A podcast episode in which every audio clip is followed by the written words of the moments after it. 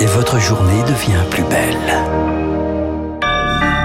Vendredi 2 juillet, 6h30 sur Radio Classique. «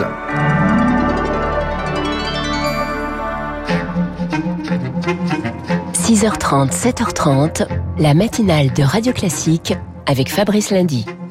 Et à la une du journal de, de 6h30 avec vous, Augustin Lefebvre, le gouvernement qui planche sur une loi pour contraindre les soignants à se faire vacciner contre le Covid. À cause du variant Delta, il y aura une nouvelle vague avant l'automne. C'est inquiété hier l'OMS, sauf si nous restons disciplinés. Pour tenter de limiter les effets de cet éventuel rebond épidémique, le gouvernement veut que l'ensemble du personnel soignant soit vacciné. C'est encore loin d'être le cas. Seuls 4 sur 10 sont complètement immunisés dans les EHPAD, par exemple. Faible taux de vaccination alors que trois établissements sur quatre ont eu au moins un cas l'année dernière, d'après une étude publiée ce matin. D'après nos informations, le Premier ministre a accéléré ces dernières heures. On se rapproche donc de cette obligation. Mais afin d'éviter un procès en autoritarisme, Jean Castex consulte toute la classe politique. Camille Schmitt. La vaccination obligatoire est bel et bien sur la table. Un texte de loi pourrait ainsi voir le jour rapidement si Jean Castex trouve un soutien assez fort chez les élus. Olivier Becht, président du groupe Agir Ensemble à l'Assemblée et député du Haut-Rhin. Le Premier ministre nous a demandé de faire remonter nos propositions à la date du 6 juillet. Plus tôt on commence à examiner ces textes, plus on a de chances d'avoir des outils au mois de septembre, lorsque on pourrait être amené à affronter euh, les débuts d'une quatrième vague. Et pour cela, la vaccination obligatoire des soignants ne serait pas le seul levier. Le gouvernement gouvernement envisagerait d'autres mesures. Le Premier ministre nous demande de réfléchir à l'idée d'une vaccination obligatoire, peut-être d'autres publics, et sur la capacité d'isoler de manière plus stricte les personnes positives. Michel Carlès est chef du service infectiologie au CHU de Nice. Pour lui, afin de faire face à la progression rapide du variant Delta, la vaccination des soignants n'est plus une option. Les soignants s'occupent des personnes les plus vulnérables et ceux qui vont payer le prix le plus lourd à cette pathologie. Donc il y a une dimension éthique dans cette vaccination qui devrait interpeller l'ensemble des soignants D'autant plus que selon une étude britannique, le variant Delta est 60% plus contagieux que le variant anglais. Explication de Camille Schmitt. Alors Augustin, ces, ces craintes sur le rebond de l'épidémie arrivent en même temps que les vacances. Pour les écoliers, elles commencent officiellement mardi, mais les départs commencent dès aujourd'hui. Conséquence, bison futé voie rouge sur les routes en région parisienne dans le sens des départs, orange pour le reste du pays. Si vous prenez l'avion, attention, mouvement social des salariés du groupe Aéroport de Paris, ADP. Hier, les manifestants ont perturbé les accès à Roissy et Orly. Du côté des trains, l'appel à la grève de la compagnie Ouigo a été euh, levé pour ce week-end. Mais il y a un autre phénomène structurel, celui-ci qui complique les voyages en train, le manque de, je cite, points d'arrêt non gérés. Comprenez des haltes dans lesquelles les voyageurs ne peuvent pas acheter de billets faute de bornes ou de guichets. La défenseur des droits a épinglé la SNCF hier car tout le monde n'a pas de téléphone ou d'ordinateur pour faire les démarches. Elle a été sollicitée par une quinzaine de personnes qui ont reçu des amendes parce qu'elles n'avaient pas pu acheter un titre de transport.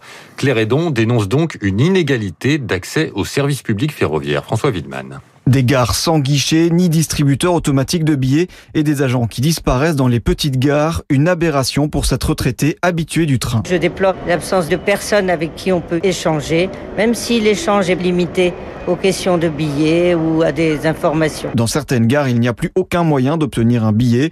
Jacques Montal lutte depuis 20 ans contre la suppression de guichets dans sa région du Lot, des points de vente pourtant essentiels pour les habitants. Dans une zone rurale où la majorité euh, des habitants euh, sont des personnes âgées hein, euh, bah, qui maîtrisent pas l'outil informatique, qui n'ont pas des moyens pour se déplacer, pour aller acheter le billet à une autre gare ben, euh, ils sont livrés à eux-mêmes. Depuis 2019, tous les voyageurs doivent obligatoirement présenter un billet à leur montée dans le train. À défaut, ils se voient souvent infliger une majoration ou une amende. Pour Bruno Gazo, président de la Fédération nationale des associations d'usagers des transports, il suffit de charger les contrôleurs de la vente des billets. Dans le temps, ils vendaient des billets dans les pays voisins, en Allemagne ou en Suisse, ça leur arrive aussi. Il faudrait que les contrôleurs soient habilités à vendre ces billets qui sont pas très compliqués. En général, c'est des billets pour aller d'une station à trois stations après. Pour lutter contre cette inégalité d'accès au train, la SNCF multiplie les partenariats avec des commerçants pour leur confier la vente des billets. François Villeman. Alors Augustin, vous parliez des vacances, de vos vacances également, Augustin. Euh, dans nos valises ben, se trouvent peut-être des t-shirts ou des pulls fabriqués par des Ouïghours en Chine. La justice française a ouvert une enquête pour recel de crimes contre l'humanité contre quatre géants du textile. Ils sont soupçonnés de faire fabriquer leurs produits par des Ouïghours, minorité euh, principalement musulmane, persécutée par Pékin. Sont concernées des marques comme Union Uniqlo, Zara, Sandro, Mage, De Fursac, des marques qui rejettent ces accusations. Neila Ajaltouni est la directrice du collectif Éthique sur l'étiquette, l'un des organismes qui a porté plainte. Elle estime que l'ouverture de cette enquête crée un précédent. Les entreprises transnationales doivent aussi être soumises à ces normes. Elles feront du profit quand même, mais euh, sans qu'il écouté des violations massives des droits de ces personnes. Il faut bien sûr que l'on repense ces modèles de production, de surproduction, et encore une fois, de soumettre aux droits les acteurs les plus puissants de la mondialisation et se dire que désormais les droits fondamentaux vont devoir prendre le pas sur la recherche effrénée d'un profit indécent. Un propos recueilli par Rémi Vallès. Alors Augustin, il y a un autre bout de tissu qui a beaucoup fait parler de lui, qui a provoqué la polémique hier, le fameux crop top, le t-shirt raccourci. Dans un entretien au magazine Elle qui paraît aujourd'hui, le président de la République, Emmanuel Macron, se dit en faveur d'une tenue décente exigée dans les établissements scolaires. Colère sur les réseaux sociaux de ceux qui estiment que les femmes peuvent s'habiller comme elles le souhaitent. Au cours de cette interview consacrée au féminisme, le président dénonce également une certaine racialisation progressive de la société française.